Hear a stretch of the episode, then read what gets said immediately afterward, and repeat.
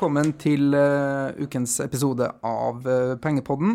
I dag skal vi opp i helikopteret og kanskje ned litt på bakken også. Vi skal snakke om aktørene i markedet og medias uh, rolle. våre kunder og våre lyttere er jo store konsumenter av nyheter. og det man konsumerer på det området der, det påvirker investeringsbeslutningene. Eh, man har jo et komplisert marked med børs og myndigheter, selskapene som ligger på børs, vi har meglerhusene, også media. Og I dag skal det handle om media. Og vi skal forhåpentligvis eh, etter dagens sending da, ha eh, fått litt større innsikt i hvordan en økonomijournalist jobber, og hvordan denne økonomi, næringslivsnyheter, fabrikken fungerer. Og til å hjelpe oss å forstå det her dyret, så har jeg fått besøk av Marius Lorentzen fra E24. Velkommen, Marius. Takk. Det er jo litt uvant å være på andre siden av bordet. Jeg pleier å invitere dere til å komme til meg. Ja, ja. Hvordan kjennes det? Nå skal du, nå, før så har du bare stilt spørsmål, og det er jo også journalistens jobb. Ja, ja. Men det er hyggelig å få komme på besøk òg. I dag skal du få kjenne på den andre sida av eh, steken. Ja, du får være snill, da. Men eh, du er jo nå eh, du styrer E24-podden, tidligere Valebrokk og Co., og jobber som nyhetsjournalist i E24. Ja, både E24-podden med Lorentzen og co., som det så fancy heter og det heter nå. Og, og, Ja. ja, mm, cool. jeg prøver, så prøver jeg å få med litt kollegaer og sånn inn på, på temaet som det funker på. Og så, ja, så skriver jeg jo det jeg rekker, da. Så mm. det blir hektiske dager. Hvor lenge har du jobba som journalist? Eh, jeg begynte etter studiene i 2010 i TV 2 som vikar på forskjellige redaksjoner. Og så har jeg vært i E24 nå siden var starten av mai 2012. Mm. Ja, så det blir jo bikket, bikket seks år. Ja. Hva er det som er kult med å være journalist, da? Det er mange ting. For det første så, så er det jo selv om man jobber det samme stedet, kanskje, så er det alltid liksom noe nytt. Mm. Det er mm. alltid, alltid, noen nye saker, og du møter nye folk, og nye ting skjer. Og så er det jo liksom variasjon i det.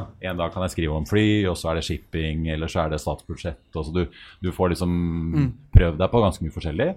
Eh, og så får man jo treffe veldig mye artige folk. da. Ja. Man blir jo invitert på mye. Ja. Liksom Oljerigger og inn på flyhangarer til SAS og Norwegian. og ja. Man får jo være med på utrolig mye gøy. Så, så, det er en veldig givende og sånn privilegert jobb. sånn sett. Da. Var det økonomi, næringsliv, finans som var din innretning fra starten, eller kunne du like godt ha blitt eh, sportsjournalist? Ja, sportsjournalist tror jeg ikke jeg kan påkalle meg, selv om jeg følger litt med på VM. Men jeg har alltid liksom vært fascinert av nyhetsbransjen og liksom lest aviser og fulgt med. Ja. Men eh, også syns jeg jo liksom business er gøy, da. Mm. Så det ble jo det sikkert alle som sitter og hører på her, eh, har vært inn på E24, om ikke daglig. Eh, men kan du eh, fortelle oss litt om redaksjonen og dere? Liksom. Hvor mange er dere, og hva, hvordan ser det, den sjappa ut? Ja, ikke sant? Vi får spole litt tilbake. Da. Vi var jo egentlig en sånn joint venture mellom Aftenposten og VG i sin tid, mm. når det ble startet. Så tok jo VG etter hvert over hele butikken, og det ble flyttet fra de gamle kontorene til Aftenposten nede i Postgirobygget opp til VG-huset, som vi har vært i mange, mange mange år nå. Um, og, men vi har jo alltid vært en ren sånn nettavis. Mm. Uh, og i dag så er vi jo ca. fire-fem stykker på Mini-E24, da, den nye appen vår. Og så er vi jo rundt en tolv stykker på i gåsehudene vanlige E24. Og så har vi en børskommentator, og så har vi noen stykker på E24 pluss, som er den nye ja. liksom, betalingstjenesten vår.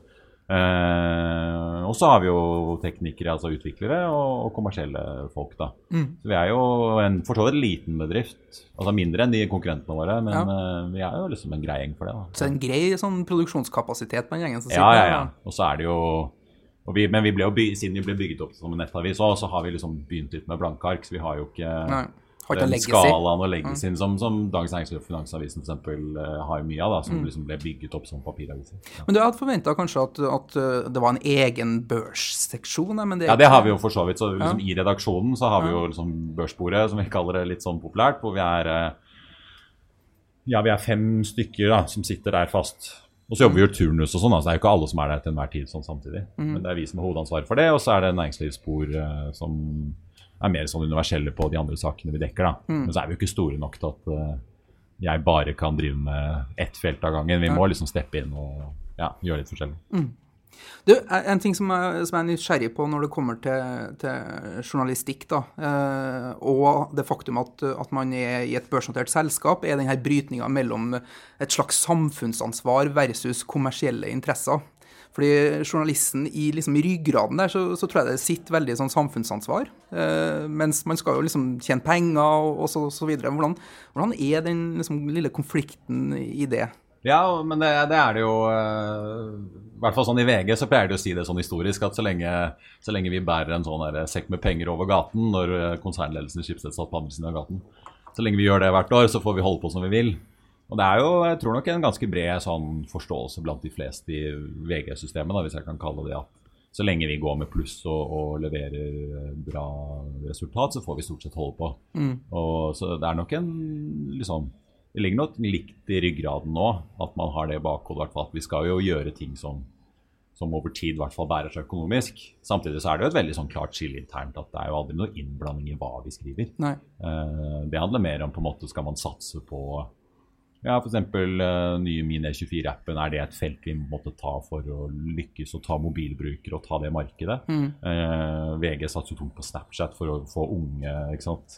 Liksom, kidsa til å, til å, bli interessert i nyheter. Så, men det er ikke hva vi fyller det med, liksom, er det aldri noe innblanding i. Men hvordan, hvordan tenker 24 når man på den ene sida har en morsom, men kanskje ubetydelig sak, eh, og på den andre sida en, en, eh, viktig, men litt kjedeligere sak? Hvordan vektes underholdning og sensasjon mot samfunnsoppdrag og vesentlighet. Et eksempel kan jo være liksom Idar Vollvik har kjøpt seg en ny Ferrari ja, ja. versus kanskje en, en, eh, konjunkturrapport fra SSB uten de store nyhetene. Men det er jo litt, liksom, vi har jo, vi, har jo vi, vi, spøker litt internt at vi har liksom menighetene i gåseøynene leserne, som gjerne er folk i næringslivet og folk som ja, sånn som deg, Anders, da, som følger veldig med ikke sant, og, og er interessert i økonomistoff uansett. Dere mm. vil jo følge med på konjunkturrapporter og, og om DNB Markets anbefaler den ene aksjen eller den andre. Og så har du jo liksom kanskje de folk som kommer fra VG, som vil følge med på om renten går opp eller ned, eller om Ida Vollvik er konkurs, eller mm. ikke sant, hva det skulle være. Så vi prøver jo å dekke, dekke begge deler. Ja. Eh, og det er liksom viktig for oss. Mm. Så, og selvfølgelig, Man følger jo med på trafikktallene, men det er aldri sånn at liksom en dag nå har vi for få, så nå må vi bare lage en sånn klikksak. Men kan du sitte og irritere deg over litt hva som blir lest der ute, uh, ja. versus vesentligheten? Noen ganger kan jeg jo liksom bli litt skuffet, for jeg tenkte sånn det her var jo en skikkelig god sak. Ja. Men uh, så ser jeg jo at det kanskje er uh, de som er økonomiinteressert, som leser den. ikke sant? Mm. Versus, uh, men så er det jo andre saker også som overraskende leser bra. Det kan være liksom litt sånn nesten obskure oljefunn på norsk sokkel som liksom, mm. nesten 100 000 bare kan frese inn og lese fra VG. ikke sant? For det engasjerer, og det er liksom arbeidsplassene til folk. Og, mm. Så det er, det er, ikke alltid lett å vite heller hva som leser. Vet, noen ting vet vi liksom, Hvis det er noe om Bjørn Kjos, Ridar Vollvik eller Røkke som gjør noe litt sånn artig, så mm. blir det alltid lest. Ja, ja. Eller hvis renten går opp eller ned, så skal folk få med seg det. Mm. Men uh, det er ikke alltid like lett å gjette hva, hva, som blir veldig populært. Nei. Men en ting som jeg tenkte eh, For jeg, jeg tror jo at, at uh, Nordnetts trafikk og E24s trafikk svinger litt i takt, at det er en viss korrelasjon der. Ja, det er mulig, ja. Uh, og jo, flere, liksom, jo, mer større moment det er på privatinvestorsida, jo flere som besøker Aksjelive og, og min E24-appen ja, ja. også. Uh, er det litt sånn, eller? Uh, og hvor er vi i konjunkturen i forhold til lesere på E24 nå, versus hvor man var i 2011, når det var litt mer istid? Ja, altså Jeg vet ikke sånn historisk hvordan vi skal plassere lesingen nå. Men det er jo, vi ser jo det at det er jo, hvis det er sånne store hendelser, sånn som når vi har funnet på eurokrisen, eller vi ser sånn som nå med oppkjøp av Norwegian, så mm. skaper det på en måte en sånn mer varig interesse. da. Mm. Så da ser vi at trafikken i noen uker eller måneder kan liksom øke sånn over tid. Ja. Eh, og sånn var det under finanskrisen òg. Da var det jo enorm lesing. ikke sant? Det er jo mm. lenge siden nå. Men, men, eh, så vi ser at det er noen, når det er noen sånne store hendelser som, som går over noen dager eller uker eller måneder, mm. så kan det liksom skape mye blest. da. Mm. Eh, eller hvis det er mye uro i markedene, så kan det også være at folk liksom oftere kommer inn. Og da ser vi liksom at ja, fordi ofte så... Vi har jo noen måleinstrumenter. Vi ja. ser at det er de samme menneskene som kanskje kommer inn, men da kommer de inn flere ganger om dagen enn de har gjort før. Da. Sånn, en klassisk tabbe blant private investorer er jo at uh, man kjøper en aksje, uh, og så får man en krise, og så faller den veldig mye, og så ja. legges den i skuffa, og så tas ikke den fram igjen før den kommer i pluss. Eh, og så er det veldig lav aktivitet i den perioden. Jeg tenker at liksom, det må også være litt trafikktallene til E24, da. Ja Nei, altså hvis det går veldig dårlig, så følger jo folk altså folk, liksom, ja. Det roligste for oss er jo når det liksom ikke skjer noe. Når ja. ting bare går stabilt. Det er jo når det enten går oppover eller nedover at det gjerne er interesse. Nettopp. Og det, akkurat det er interessant, og det skal vi komme litt uh, tilbake til. Um, men først så er jeg litt liksom, Hvem er de her menneskene som sitter og skriver de her sakene? Hvem er, økonomijournalisten eller næringslivsjournalisten? Eh, hvilken bakgrunn har det? Og jeg frista til å ta et sitat fra Trygve Hegnar, eh, som sa at det er lettere å gjøre en økonom til en journalist enn en journalist til en økonom. Eh, er det mest økonomer? Ja, det er eksempler på meg, da, for jeg er jo Jeg har jo studert økonomi og statsvitenskap, så jeg måtte jo lære meg å skravle og skrive. Ja. Uh, nei, men Vi har jo egentlig en blanding. Det er jo klart det er jo mange journalister uh, hos oss som har journalistutdanning eller bakgrunn fra det. Uh, så har vi jo noen økonomer eller folk med annen bakgrunn. Men alle har jo det til felles at de har en interesse for næringsliv, børs og, og, og liksom økonominyheter. For du, du, den finanspressen som vi gjerne kaller det, er jo en, det er jo en nisje, på en måte. Litt mm. som om man skulle bytte teknisk ukeblad, eller man driver med reiselivsjournalistikk, eller man går jo gjerne inn i en nisje fordi man syns det er liksom et spennende område. Ja. Uh, men det er jo mer variert uh, bakgrunn i finanspressen enn det er i media generelt. Så det er jo flere økonomer eller folk som har uh, litt andre utdanninger enn, enn det er liksom, hvis du ser på de store, vanlige mediene. Mm. og alle har jo det ja, til felles at de er interessert i stoffområdet. da. Ja, fordi det må være ekstremt vanskelig å, å, være en god økonomijournalist uten at du har en eller annen grunnleggende interesse der. Det er sånn, du, ja. liksom, uh, Hekling.no Du kunne ikke skrevet der hvis Nei. ikke du har en passion Nei, for hekling. Liksom. Du spurte om sportsjournalistikk, og det er litt det samme. Du må liksom være glad i da, enten fotball eller langrenn. Eller, altså, ja. må, og det hjelper utrolig. Mm. For da følger du liksom litt med og kan, og, og kan, mye av det fra før, sånn at du har den der egeninteressen i bunn. Mm. Og det hjelper veldig, for da trenger du heller ikke å lese da, på alt fra scratch hver gang. Uh, Eh, så det jo Det hjelper jo veldig. En ting som jeg tenkte eh, vi kunne komme litt inn på også, fordi jeg vet eh, i finansbransjen der vi jobber, så er det jo ganske strenge regler rundt hvordan man får oppføre seg selv i verdipapirmarkedet. Ja. Det er ikke bare å kjøpe og selge som man vil. Jeg er ikke sikker på om det er et lovkrav fra et journalistperspektiv, men dere tillemper eh, ganske strenge regler på det området? Ja, nei, Lovkrav det er jeg faktisk ikke sikker på, men eh, jeg kan betrygge om at vi sitter ikke og trader aksjer eh, mens vi sitter og skriver overskriftene, for vi har heller ikke lov til å sitte og handle i aksjer. Kjøp aksaktor, ja, publiser ja, artikkel om det. Ja, nei. nei, så vi har jo ikke lov uh, til å sitte og trade aksjer uh, egentlig, sånn i utgangspunktet noen steder. Uh, utenfor Norden så kan man i teorien gjør det, men du må søke, og det er veldig strengt. da. Så er, mm. hovedregelen er at du skal ikke handle aksjer. Mm. Vi kan ha fond, men sitter vi med veldig spesifikke bransjefond, type liksom et fond hvor det bare er f.eks. seismikkaksjer, mm. så skal vi i hvert fall rapportere det inn at nå vi sitter med det. Ja. Men det blir jo uansett ikke noe som du kan påvirke reelt sett, fordi det er uansett så mange selskaper i det fondet at du, mm. du klarer ikke å drive det uansett. Um, og så er det sånn hvis noen begynner hos oss, så, så, hvis de sitter på aksjer fra før, så det måte, må det rapporteres inn, og så gås det gjennom, og så blir det gjort en vurdering på om, om det er greit om du sitter på den posten. Ja. Eh, og det kan jo være at du har sittet og tradet når du studerte, som jeg gjorde f.eks. i sin tid. ikke sant? Også, mm. Eller at man uh, sitter med noe annet, som man, og da blir det gjort en vurdering. Ja. Og så kan vi kjøpe, vi kan være med i Skipsteds aksjeprogram liksom, mm. for ansatte. Da. Så det er det jo en del av oss som gjør. Men uh, jeg ser noen ganger også opplyse, man bør jo alltid opplyse hvis man har interesser. Ja, ja, ja. Og det ser jeg at det gjøres blant enkelte journalister. Men dere prøver det sikkert også at øh, om man sitter med en aksje fra et eller annet gammelt arbeidsforhold eller studietida, i, og det kommer en sak om et selskap, så løfter man den saken helst da til en person som ikke sitter med den aksjen. Da.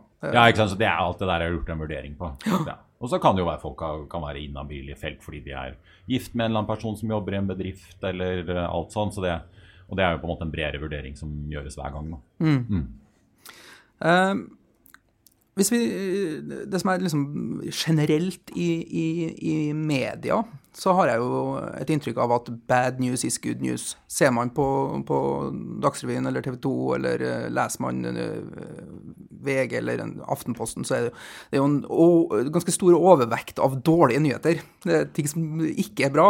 Mens økonomijournalister syns jeg ofte har et mer balansert forhold til det. Det blir liksom like sterkt rapportert når oljeprisen går opp, ja, ja. Uh, eller når et selskap gjør det kjempebra. Uh, men hvordan er det her liksom, Hvorfor er bad news good news? Ja, men altså, for det første er jeg egentlig litt enig i deg. Jeg synes jo på en måte Oppdraget vårt er jo å fortelle om hvordan det går. Mm. Så enten om liksom ja, om Norwegian går kjempebra et kvartal eller kjempedårlig, så skal vi jo melde om det uansett. Eller hvis noen får til noe de har jobbet med lenge, så er jo det gøy. liksom, og, og det kan jo være viktig for de arbeidsplassene eller hva det er. Så jeg er helt enig i det der at jeg syns jo vi, i hvert fall stort sett eh, i økonomipressen at vi er flinkere i hvert fall til å dekke den helheten.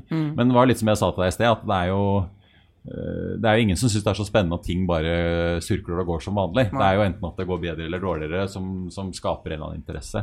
Og det er jo det som også vi prøver å dekke ting som endrer seg eller som skjer. Og da er det jo at det går en retning. Eh, så det ligger nok kanskje noe der, da. Eh, Men det er jo ikke bevisst eh, hvordan dere påvirker sentimentet blant investorene og leserne. Jeg har jo sett Holberg-grafer der de viser en rekke nettaviser én dag hvor det, det, det, det, er så mye blod i gatene at, Ja, ja. at det ser jo ikke ut. Og så neste dag så er børsen opp igjen, og det er så sol, og, og, det, og det her påvirker jo mennesker. det er. Tenker man på det når man skriver sakene? Ja, vi er jo bevisst på det, men eh, så er det også, som jeg nevnte der før vi begynte, så har det jo også litt med tidsperspektiv å gjøre. Vi får jo av og til mailer eller twittermeldinger fra folk som kan være irritert fordi vi har sagt at oljeprisen nå har den gått så mye opp.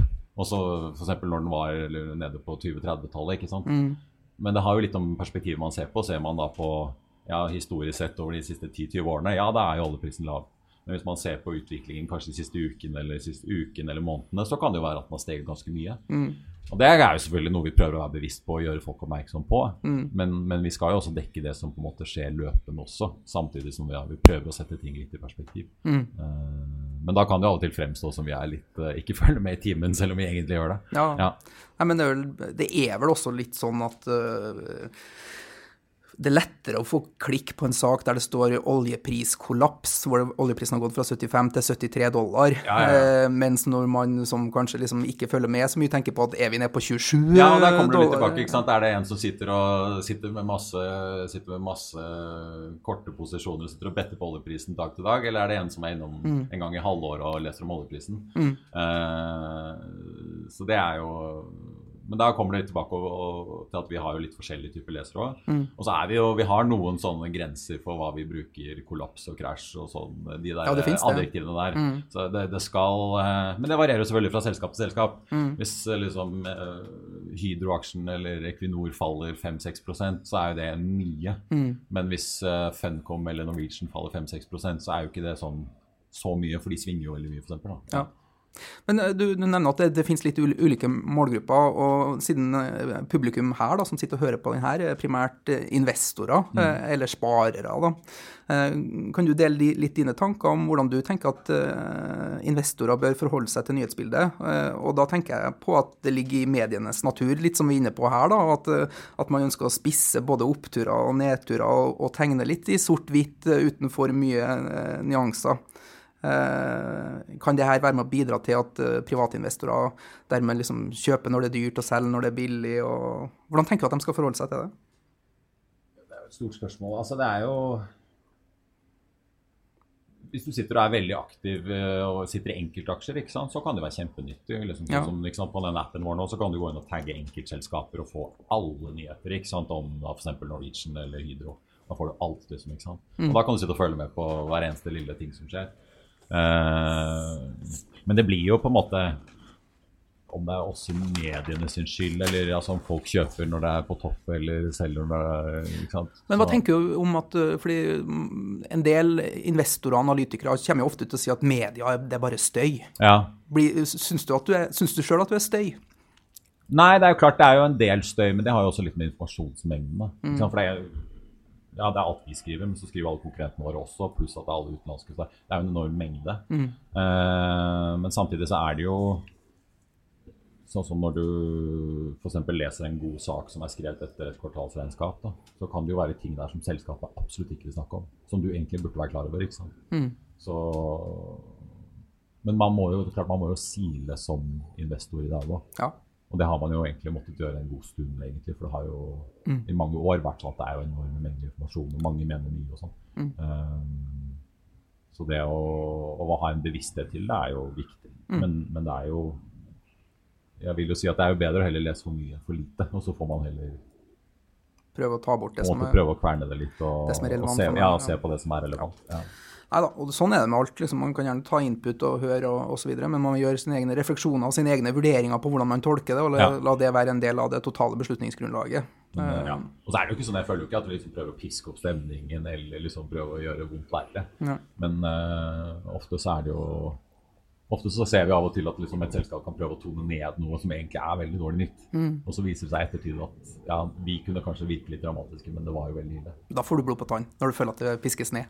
Ja, ikke sant. Men, men, men det er jo Og så er det noen ganger vi bommer òg, så det er jo på en Mm. måte en, en sånn Det er jo noe vi på en måte alltid på en måte jobber med. Da. Det er jo ikke noe vi treffer 100% på hver gang. Mm. Du, for å ta oss litt opp igjen, da. eh, Vi, Nordnett eh, og jeg har jobba med et PR-byrå som heter Corporate Communication. De er veldig flinke. eh, Og de innprenta et ord til meg for noen år siden da vi hadde en sånn medietreningsdag da, som het Kvisa, uten noe referanse til journalistikk i, i, i øvrighet, men hvor K-en liksom står for konflikt. da. Eh, eh, V-en står for vesentlighet, at det, at, eh, at det kan ha en stor samfunnsmessig betydning. Eh, I-en for identitet. De som liksom vil klikke på det, kan de identifisere seg med det. S-en for sensasjon, eh, at det er en veldig stor nyhet. Og A-en for aktualitet. Da. At det var liksom den kvisa her. eh, Bestemmer litt hva som plukkes opp, og litt hvordan media fungerer. Eh, Du fra innsiden, er du enig? Ja, til dels. Altså, vi gjør jo Vi gjør jo selvfølgelig vurderinger når vi skriver om ting, på en måte hvor viktig det er. Én ting er jo for det selskapet, men så er det jo sånn for samfunnet eller for norsk næringsliv f.eks. Mm. Eh, det er jo på en måte det ene vi vurderer. Og så er det jo hvor positivt eller negativt det er. Vi skriver jo ikke liksom bare om de store selskapene som kanskje har mest påvirkning på, på markedet eller norsk næringsliv. Vi skriver jo om små også, men hvis de har gjort noe så ille eller de har gjort noe så bra, så må jo på en måte vi omtale det òg. Mm. Så, så det blir jo en sånn totalvurdering. Eh, og så er det jo Men den der impacten på folk flest, det er jo mye sånn Da snakker vi mer om de leserne kanskje som kommer fra VG, eller de som er mer sånn generelt økonomiinteressert, men ikke er så spesifikt i bransjen. Eller sånn, da. Mm. Uh, og da kan det jo være om Ja, f.eks. når du har masse nedbemanninger i oljenæringen, det påvirker jo masse mennesker. Eh, eller når det er statsbudsjett og renter og sånn. Mm. Så det er mange elementer vi på en måte prøver å se på og sånn for å vurdere saker. da, om det Ja. er interessant eller ikke. Og så ser vi jo selvfølgelig på interessen. Mm. Eh, men det er allikevel ikke sånn at vi dropper saker fordi de, de ikke er, leser så mye. For Mm. noen saker er jo bare viktige. Eh, vi har jo sett på en måte når en del av disse Telenor-sakene med, med korrupsjonsanklagene sant, i Usbekistan og sånn, så var det de store sakene kunne lese bra, men mange av dem leste egentlig ikke så veldig bra. Men det var jo viktige saker likevel. Ja. Ja. Fordi eh, i den sammenhengen her, da, så for en rasjonell investor så er jo kjedelig bra, for det betyr ofte at det er lav risiko. Mens eh, for en journalist så vil det jo være litt det motsatte. Eh, at man vil ha det litt mer spektakulære, da. Sensasjonen. Ja, det, men det er jo selvfølgelig. Men uh, det er litt som jeg sier, vi prøver jo å på en måte omtale det som endrer seg hele tiden. Ja. Ja. Hvis vi går inn og ser litt på eh, rent arbeidshverdagen, liksom, hvordan ser en arbeidsdag ut for en økonomijournalist? Det starter dagen eh, det, det, Dagen jo Og natta skjer det jo ting også. Ja, så det, er jo, det er jo på en måte et nyhetshjul som aldri slutter å gå. da. Ja. Det blir jo litt stillere sånn i påske og fellesferien stort sett, men, men det er jo et hjul som aldri slutter å gå. Og liksom luksusen og problemet er at vi vet jo aldri hva som skjer når vi kommer på jobb, egentlig. Ja. Uh, plutselig så kan en eller annen toppsjef gå av, eller noe kan skje som vi ikke vet. Mm. Så vi har jo Hvis man skal dele opp uh, sakene, da, så for å si det sånn, når vi prøver å hvert fall planlegge litt det vi kan, så er det jo, så er det jo de tingene vi vet kommer. Det kan være rentemøter som vi vet Mm. hvilken dato og når og, og sånn. Eller kvartalsregnskap eh, som vi da kan planlegge for. Eh, og så er det jo de tingene vi vet kommer til å skje, men som vi ikke vet når kommer til å skje. Eh, det er jo Litt eksempel på en sånn type sak kan jo være Norwegian nå. Vi visste jo ikke at plutselig Lufthansa skulle melde interessen, men når de først har gjort det, så vet vi at der kommer det til å skje ting. Vi vet ikke akkurat når, så der kan man jo planlegge og forberede seg en del på forskjellige scenarioer og sånne ting. Ja. Eh, eller vi kan vite at et selskap er i ferd med å, å signere en avtale om et eller annet, men vi vet ikke akkurat når. Um, og så har du jo de som kommer bare bardus på. Det kommer plutselig en børsmelding om at eh, det og det selskapet skal kjøpe det og det helt ut av det blå, eller noen er konkurs, eller noen slutter, eller bytter jobb, eller Og det kommer jo Det må vi bare kaste oss på. Eh, så det er litt sånn forskjellige kategorier, da. Men eh, sitter noen kontinuerlig og overvåker børsmeldingene i realtid? Ja, altså vi er jo, Åpningstiden holdt jeg på å si, våre er jo fra fem om morgenen til ett på natten på hverdagene. Eh, så da er det alltid én person som har et øye på Newsweb da, og disse børsmeldingene. Ja. Ja, fordi det, det er også et moment å, å trekke fram at uh, uh, informasjon fra de børsnoterte selskapene skal jo nå markedet og alle investorer likt. Ja. Uh, dermed så skal det publiseres via Newsweb, som er Oslo Børs sin nyhetstjeneste. Og når det kommer ut der, så sitter jo alle analytikerne som følger selskapene, man har alarmer og varslinger. Så der kommer, kommer jo informasjonen først. Uh, og deretter så skal den jo bearbeides av en journalist. Så når dere får den her ut, så er jo kanskje veldig mye av den informasjonen allerede absorbert i, i kursinformasjonen. Ja, eh. både ja og nei. Det er klart du ser jo Jeg vet ikke om det kommer av robothandel eller hva det kommer av, men du ser jo at noen nyheter tas jo veldig kjapt. Mm. Men det som er påfallende, eksempel, er jo med disse legemiddel-biotekselskapene at det er ofte ganske kompliserte meldinger. Mm. Du, kan, Hvis du går i ettertid og går, liksom, zoomer helt inn på, på børsgrafen, så ser du at noen har fått det med seg. Mm. Men du ser at de, liksom, forståelsen av det inntreffer litt forskjellig. For du ser aksjen svinger liksom veldig opp og ned, mens du kan se en annen nyhet eh, f.eks. om at et selskap leverer et visst resultat, så ser du aksjekursen hopper x antall prosent, og så blir den der, på en måte. Mm. For alle har regnet inn hva det betyr for aksjekursen. Mm. Uh, ja. Men hvor, hvor, bevisst er eh, journalisten eller dere på, når dere skriver saker, Eh, i hvilken grad det som du skriver nå, kan ha en påvirkning på aksjekursene? Tenker dere over det? Ja, vi gjør det. men der er det også forskjeller på selskaper. Sånn som eh, hvis man tar eh, ja, ta et stort selskap da, som Equinor eller Telenor, eller, eh, sånn, så det, skal det veldig mye til. For det er så stort volum og, og, og, sånn, så da må man på en måte ha Da må det være en veldig alvorlig sak som ingen er klar over. Mm. Uh, da, da, er det på en måte ikke nok at man har en, en, på en, måte en kritisk sak eller en positiv sak om et eller annet som skjer, fordi da vil det ikke slå ut, og så er det så mye volum i handelen og sånn. Mm. Eh, men på mange av de mindre selskapene så ser vi jo at det slår ut ja. av og til. Men Kan det omtrent være et selvstendig nyhetskriterium? At det, det her er liksom... Ja, det er klart, men da er vi jo ekstra påpasselige på liksom, er alt helt korrekt og mm. har liksom gått alle runder og, og sånn. Så det er klart vi har en bevissthet på det. Uh, det har vi jo. Og så er det jo Men så er det jo andre ting vi har veldig lite kontroll på. Mm. Sånn som vi, vi, vi, hadde jo en sak her i fjor på noen analyser som Funcom hadde bestilt fra et eh, såkalt meglerhus som viste seg ja, å være en bløff ikke sant, borte i London.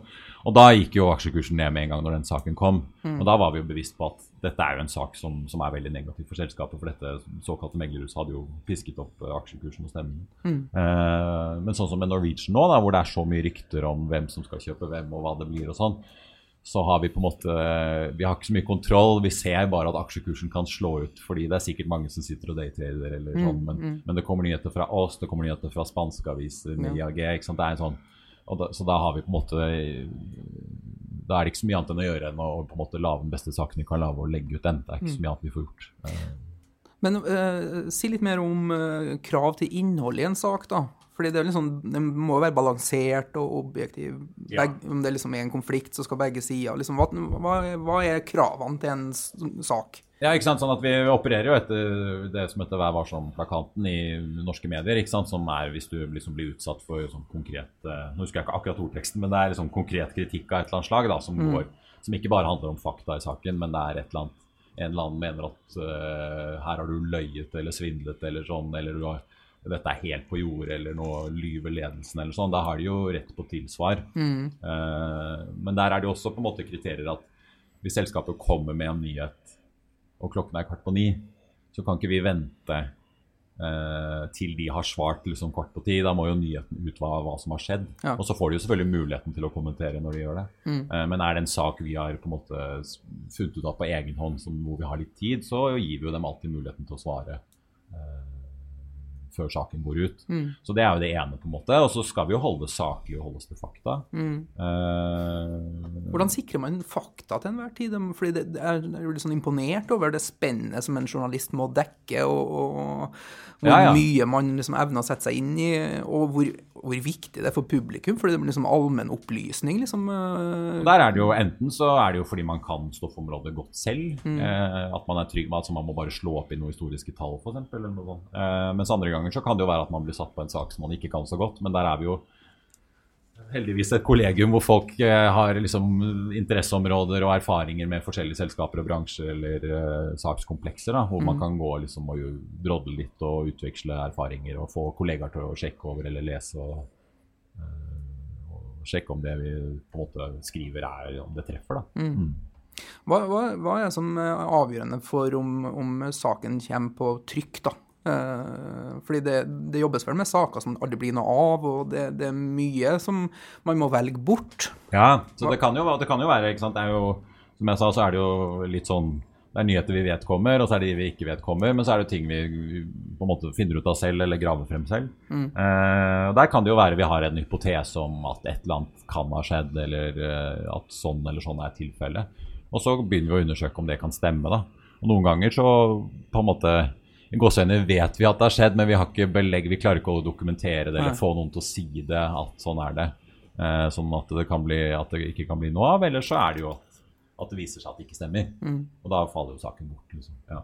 Men hva, er, som, er, det en redaktør som bestemmer om det blir en sak, og som bestemmer vinklinga på en sak, eller er det journalisten? Ja, ikke sant? Så vi har jo, Alle journalistene sitter jo og skriver uh, saker og sånn, og så er det jo Enten leveres de bare direkte, eller at, gjøres, at, man spør før man begynner å skrive. Det avhenger jo litt av hva slags sak det er. Mm. Um, og så har vi jo nyhetssjefer som er på vakt som har det løpende som daglig ansvaret time for time. da. Mm. Uh, og det er jo på en måte deres beslutning om en sak går på, eller om den må skrives om, eller uh, om den må vinkles om, eller hva det er. da. Mm. Uh, og så er det jo da nyhetsredaktør som på en måte har det overordnede ansvaret over det igjen. da. Ja.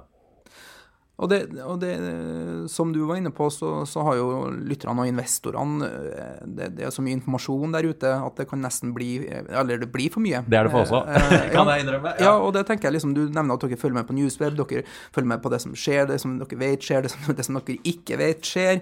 I tillegg så er det jo et moment om at dere får jo mye pitcher og innsalg også. Ja, ja. Jeg har jo pitcha til dere flere ganger. Eh, hvordan jobber dere og håndterer dere innspill og tips når dere tenker at det ligger en egeninteresse bak. Nå sier jeg at vi Nordnett har ingen egeninteresse. Vi er jo nei, nei. samfunnsengasjerte og objektive og har bare en hensikt at folk ja, ja, ja. Nei, men det, men det, blir jo egentlig på en måte det samme som alle andre saker. Selvfølgelig En person eller et, en bedrift er jo selvfølgelig interessert i å fremstå best mulig. Mm. Uh, men, uh, og da varierer det om det, om det på en måte Det første kriteriet, i hvert fall sånn jeg ser på, er jo er dette bare selvskryt, eller er det faktisk en reell nyhet inni her et eller annet sted? Mm. Uh, så da må man jo på en måte først finne ut av det. Og det kan jo, ikke sant, så Dere kan jo, selvfølgelig er dere interessert i å selge flest mulig fondskontoer. Og, ja, ja. Men, men, at dere på en måte vil ta opp eh, pensjon, denne nye pensjonsspareordningen eller aksjesparekonto som på en måte en ny ordning som kan være bra for kundene. Mm. Selvfølgelig, Det er jo på en måte viktig for småsparere og sånn å vite om. Uh, så hvis dere kommer til meg og vil snakke om det, så ser jeg ikke noe problem i det. Men jeg vil jo selvfølgelig passe på at det ikke bare blir Nordnett-skryt. Man må jo liksom sjekke er det faktisk omtalt, og har man fått med alle de mulige negative tingene man må passe på med en aksjesparekonto. Altså. Mm, mm. Ja. Men det, det, fordi det er jo en litt vanskelig posisjon som en journalist, fordi man er jo helt avhengig av kilder på den ene sida for å få innhold, ja, ja. Eh, samtidig som eh, man vil være sånn objektiv og uavhengig på den andre sida. Og man kan bli redd for å bli manipulert på den reisen eh, også. Absolutt, også, men så er det også noe med så hvert fall sånn jeg ser over tid, er jo at hvis, du, hvis man leverer bra saker, enten holdt jeg på å si både positive og negative, så, så får man jo også en slags sånn respekt hos personer man kjenner over tid. Mm. For, selv om, eh, for, selv om, man får negative artikler om seg, og, men så lenge de på en måte er rettferdige og de er greit skrevet, så vet jo de fleste selv også på en måte at i hvert fall hvis, når vi, Gitt at vi da selvfølgelig skriver på en måte påpeker noe som er helt riktig, så, så, blir jo de færreste veldig sure for det. Mm. Fordi de vet jo innerst inne selv at uh, eh, f.eks. det selskapet de jobber i, har på det feltet så har de gjort det dårlig, eller mm. der har de vært uh, tøffe mot noen andre bedrifter, eller ikke sant? selv om de ikke liker at det blir omtalt, kanskje. Mm. Uh, så sånn over tid så er det ikke sånn at vi bare må skrive positive ting for å få gode kilder. Nei. Nei. Og apropos at folk blir sure. Eh, jeg kan jo tenke meg også at en del eh, som sitter med egeninteresser i, i form av investeringer i det ene eller andre selskapet, som eh, skriver noe om et biotekselskap eller et, et mislykka oljeutvinningsfelt osv., så, videre, så så er det negative nyheter som har en negativ effekt på kurs og moment og sentiment rundt en aksje. Er det mange som tar kontakt med dere og sier at nei, men her tar dere feil? Og, ja da, det er, men det varierer jo litt sånn både litt sånn periodemessig som du sier er det, er det, noen perioder hvor det går veldig dårlig i en bransje, eller noe sånt. Eller sånn. en aksje går veldig mye, og så, så, kan det være interesse. Og så er det noen bransjer og selskaper hvor det bare alltid er masse engasjerte investorer eller lesere. da. Mm. Uh, type selskap som det er jo sånn Funcom har alltid hatt veldig engasjerte aksjonærer. og ja, vi vet det. Så dere får sikkert mye på Sjevil uh, ja. om det òg. Uh, og det merker jo vi jo, sånn som flybransjen er jeg tror aldri jeg kan på en måte gjøre alle leserne som er interessert i flybransjen, fornøyd. For uansett hva jeg skriver om SAS og Norwegian, positivt og negativt, så er det alltid noen som mener at uh, det vi skriver, er helt tull. Mm. Ja. Så man må jo på en måte ta de som kommer med seriøse innspill, seriøst, og de andre kan vi nesten ikke få liksom, bry oss så mye om. Altså. Nei. Nei. Du, jeg har lyst til å snakke litt om uh, det, Fire ganger i året så leveres det kvartalstall. Det er ja. ganske intensive perioder, både for investorer. Eh, det skjer mye, men det må jo være høytid, høytid for, uh, for øk økonomi- og børsjournalister. Ja. Du sier litt Hvordan mekter man med det? For man dekker jo så sykt mye der. Ja, så det er jo det første at det er jo ofte så enormt. At at er, vi rekker jo ikke overalt så mye som vi gjerne skulle gjort. Mm. Det kan jo være enkeltdager hvor du liksom både får servert tall fra DNB, Telenor, Statoil eller Equinor og uh, en drøss av småselskaper på samme tid. Mm. Og da, altså, da, måtte vi vært 80 stykker hvis vi skulle laget en sak om alt mm. ordentlig. Uh, så noen må vi jo bare, dagen må vi prioritere. Ja. Men, vi, men, vi, setter oss jo ned i forkant og på en måte går gjennom kalenderen, og så ser vi både når de store selskapene selvfølgelig kommer med tall, for de må vi alltid dekke. Og så er det jo de selskapene hvor det er et eller annet spennende som skjer, som er av interesse. Eh, nå er jo Norwegian veldig i vinden, og da vil det jo være ekstremt interessant, selvfølgelig. Mm. Både pga. mulig oppkjøp, men også fordi at den økonomiske utviklingen eh, er veldig interessant om dagen. Om de liksom klarer å, å, snu dette til overskudd, sånn som Kjos selv mener at man skal klare. Mm. Eh, og sånn som Hydro nå i Brasil. Kommer, det, kommer det noen nedskrivninger? Eh, kommer det noen nye detaljer i For det kommer jo gjerne ofte i kvartalsrapportene. Det er jo da på en måte tallene mm. gjerne kommer for en dag. Eh, så vi, la, vi, setter oss ned i forkant og legger en litt sånn slagplan. Eh, og så er det gjerne sånn at vi tildeler ansvaret til en journalist på de store selskapene. Da. Mm. Ja. For, og når man, det er jo mye å dekke, da. Eh, og mange liksom, En ting er å se bare på den historiske utviklinga som blir presentert i kvartalsrapporter. Så skal mm. man jo kanskje i tillegg ha et øye på hva forventer markedet og analytikerne. For er det litt sånn surt når dere liksom smeller opp stort på E24 om at uh, kanonresultat fra TGS, og så åpner kursen ned 7% ja, og det er jo apropos sånn mailer fra lesere. Noen ganger så får vi jo mailer når dere har bommet helt, ikke sant. Ja. Men det har jo gjerne med at det er bare i forhold til analytikernes forventning at aksjen går opp eller ned. Mm. Mens liksom, det faktiske utviklingen i selskapet kan jo vi omtale på en måte. Mm. Uh, så nei, Jeg blir ikke så frustrert over at aksjen går opp eller ned, avhengig av hva vi skriver eller ikke skriver. Altså. Ja. Men et sånt tilfelle er ikke et eksempel på at man kanskje ikke liksom har fullt bilde på saken? Eller uh... Nei, altså vi, prøver, vi, vi, prøver jo å få med alle elementene sånn som hva analytikerne forventer, og at det kunne være bedre eller dårligere, mm. f.eks. Eh, men vi må jo på en måte også velge selv hva vi mener er viktig. fordi at for noen kan jo, kanskje daytradere f.eks., så er det aller viktigste om de leverer bedre eller dårligere enn analytikerne ventet. For det vil mm. avgjøre om kursen går opp eller ned akkurat den dagen. Mm. Uh, hvis ikke det kommer noen andre nyheter i kvartalsrapporten. Mm. Uh, men for, for, folk ellers som kanskje jobber i selskap eller følger selskap eller har med selskap å gjøre, så er det jo egentlig utviklingen, den faktiske utviklingen som er mer interessant. Mm. Og av og til så syns jeg jo det er litt spesielt å se at en aksje kan falle selv om et selskap går kanonbra. Fordi at man vokser ikke så mye som analytikeren forventet, men man vokser likevel. Nei. Ikke sant? Så, for da, det, da, kan det bli veldig Aker Brygge-sentrert uh, aksjemarked av og til. Mm. Men det er klart, der har du på en måte den, litt som jeg sa, den daytrader-innfallsvinkelen på det, at du er mest opptatt av det. Mm. Uh, og det er bare om de leverer bedre eller dårligere enn konsensus som på en måte er avgjørende, ikke noe annet. Nei. Nei. Hva er en slags uh, drømmesak for en økonomijournalist? Ja, det kan, ja.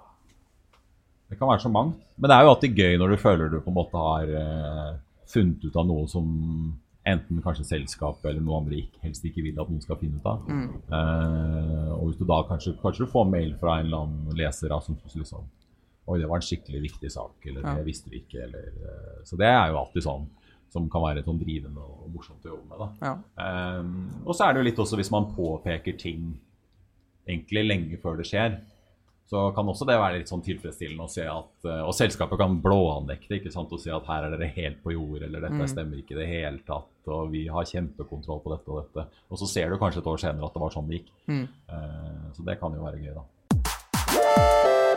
Du, eh, til slutt i episoden så kom litt inn på fordi er det en, en bransje som har endra seg, så er det jo mediebransjen. Eh, har vært gjennom en eh, enorm forandring de siste 10-20 årene.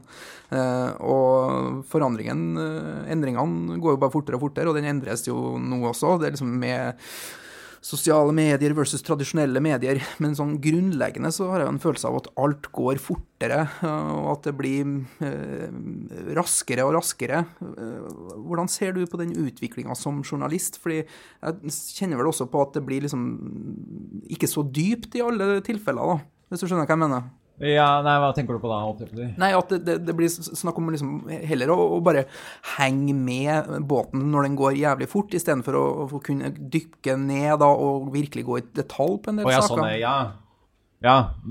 For å drive litt egenreklame, så er det derfor vi litt startet det 24 pluss. Det er jo for å ha egne folk som bare sitter med å lage de litt mer langsiktige, litt dypere sakene som hvor man liksom zoomer litt ut av nyhetsbildet og ser uh, utviklingen over hvert fall en uke eller Mm. eh, over litt lengre tid. Eh, men det er jo sånn Selvfølgelig alle, alle sier jo det i alle bransjer at ting går fortere og fortere. Ja, men det gjør jo. Eh, og det gjør det jo. Eh, Fins det men som, men som jeg, jeg føler jo egentlig som For vi har alltid vært en nettavis, og jeg føler jo på oss så har jo Selv om det har skjedd mye, så er vi jo sånn i utgangspunktet egentlig ganske like. Ja, leserne våre er mye mer på mobil nå enn de var, og, og vi har liksom, en ny mobilapp som er liksom tilpasset det. Uh, men i utgangspunktet så er jo E24 sånn sett egentlig ganske likt. Mm. Uh, så jeg tror i medieverden så er nok virkeligheten tøffere for de som kommer fra papirverden og på en måte må omstille seg til det. Uh, for vi ble jo startet med blanke ark uten med på en måte et helt annet kostnadsnivå den gangen. Et, et spørsmål som jeg liker å stille til på Og det er det vel kanskje noen i oljebransjen som kjenner seg igjen i, at Ja, det er vanskelig å gå fra, fra gode tider med høye kostnader. Ja. Men jeg liker å spørre folk når de søker om jobb, her om for å forstå hvilken type man er. da, Om man er en type som liker å, å gjøre fem oppgaver i løpet av en dag, og så gjør man dem 100 Ja. Eller liker man å gjøre ti oppgaver, og da gjør dem til 90 Ja. Eller eh, er det kvalitet eller kvantitet som driver deg? Og en følelse av at det, det, det er mer kvantiteten som er i ferd med å ta over litt. da. Ja, altså både og. Altså, I hvert fall sånn personlig så, så er det jo klart noen dager må, er det ekstremt hektisk, og du bare må få ut masse nyheter. Eh, men senere på dagen eller en annen dag kan jeg dykke ned i en eller annen sak som er ekstremt liksom, godt gjennomarbeidet. Da. Eh, så man må jo ha litt den evnen nå til å kunne gå litt i lavgir og høygir, avhengig av hva som er. Eh, men det er klart Uh, sånn som eksempel, da, når det kommer uh, midt i kvartalsesongen en dag hvor det plutselig klokken åtte sharp så spyr elleve mindre selskap på Oslo Børs ut regnskapstallene sine, så får vi jo ikke lest hver liksom, fotnote og hver side side i den rapporten. Så da er vi på en måte nødt til å prioritere hovedtallene, litt som du sier, 90 mm. og så ut ferdig, og så neste. Ja. Rett og slett for å bare få alt ut før klokken ni. Og se om man kan finne noe. Hvor finnes det noe ekstra interessant som man kan Ja. dykke ned i? Mm. Så jeg tror liksom nøkkelen er liksom det at man må rett og slett klare å gire om å gjøre begge deler. da. Eh, ja. Absolutt. Du, eh, til slutt. Hvilke økonomiske medier foretrekker du, bortsett fra E E24? Jeg må jo følge med på konkurrentene våre, da. Ja. Eh, selvfølgelig. Jeg må jo følge med på hva de skriver. Også, men jeg liker faktisk, eh, apropos det med sånn tidsperspektiv, i og med at jeg jobber sånn veldig i eh, dag-til-dag-nyhetsbildet, så, så syns jeg det er gøy å lese noe som Kapital eller noen av disse magasinene som er litt eh, som eh, ikke, ja, det, ikke sant, Hvor de rett og slett pga. formatet er nødt til å liksom eh, ha et annet perspektiv. da, og Hvor de gjerne har helt andre typer saker enn det vi skriver, eller, eller eh, tidshorisonter på ting. da, Så det kan være nyttig. Og det tror jeg var en eh, bra oppsummering, fordi som eh, investor, sparer ut der, så, så ha et balansert syn på hvor mye av det her støyen, kaller det da, som, som, eh, som skjer hver eneste dag, versus de litt lengre linjene og muligheten til å gå i detaljer, er vel Ja, ja. en fin måte å, prøve å balansere det litt. Og både, i hvert fall sånn i aksjeverden, så syns jeg både vår og DNs børskommentatorer unnskyld, eh, er veldig nyttig å lese. For begge de to zoomer jo litt ut og, eh, og kan se liksom det som skjer i et selskap litt over tid. da, og så liksom Snakke om hva det faktisk betyr, eller hva som faktisk skjer. Ja. Supert. Jeg håper de som har sittet og hørt på her i dag, nå har fått eh, litt mer innsikt i hvordan eh, media funker, hvordan en økonomijournalist jobber, og eh, også kan eh, ta med seg det her når man leser nyheter, som, som et innspill til å bli en bedre sparer og investor. Tusen, tusen takk, eh, Marius, for Takk for at jeg fikk komme. eh, kom hit. Så skal vel gjøre en egen pod snart, sikkert. Ja da, det er nok av opptak, så, eh, men jeg håper i hvert fall lytterne skjønte at det er ikke så skummelt inne i pølsefabrikken i VG-huset som de kanskje trodde. For øvrig en veldig god podkast som vi oppfordrer alle våre lyttere til å høre på også. Takk for i dag. Ha det godt.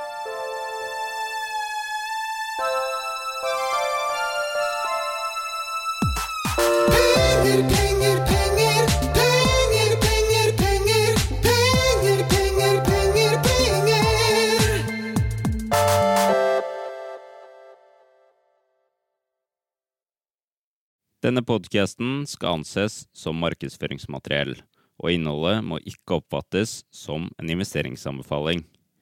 Podcasten er kun ment til inspirasjon og informasjonsformål. Nornett tar ikke ansvar for eventuelle tap som måtte oppstå ved bruk av informasjonen i denne podcasten. Les mer på disclaimer-siden på nordnett.no.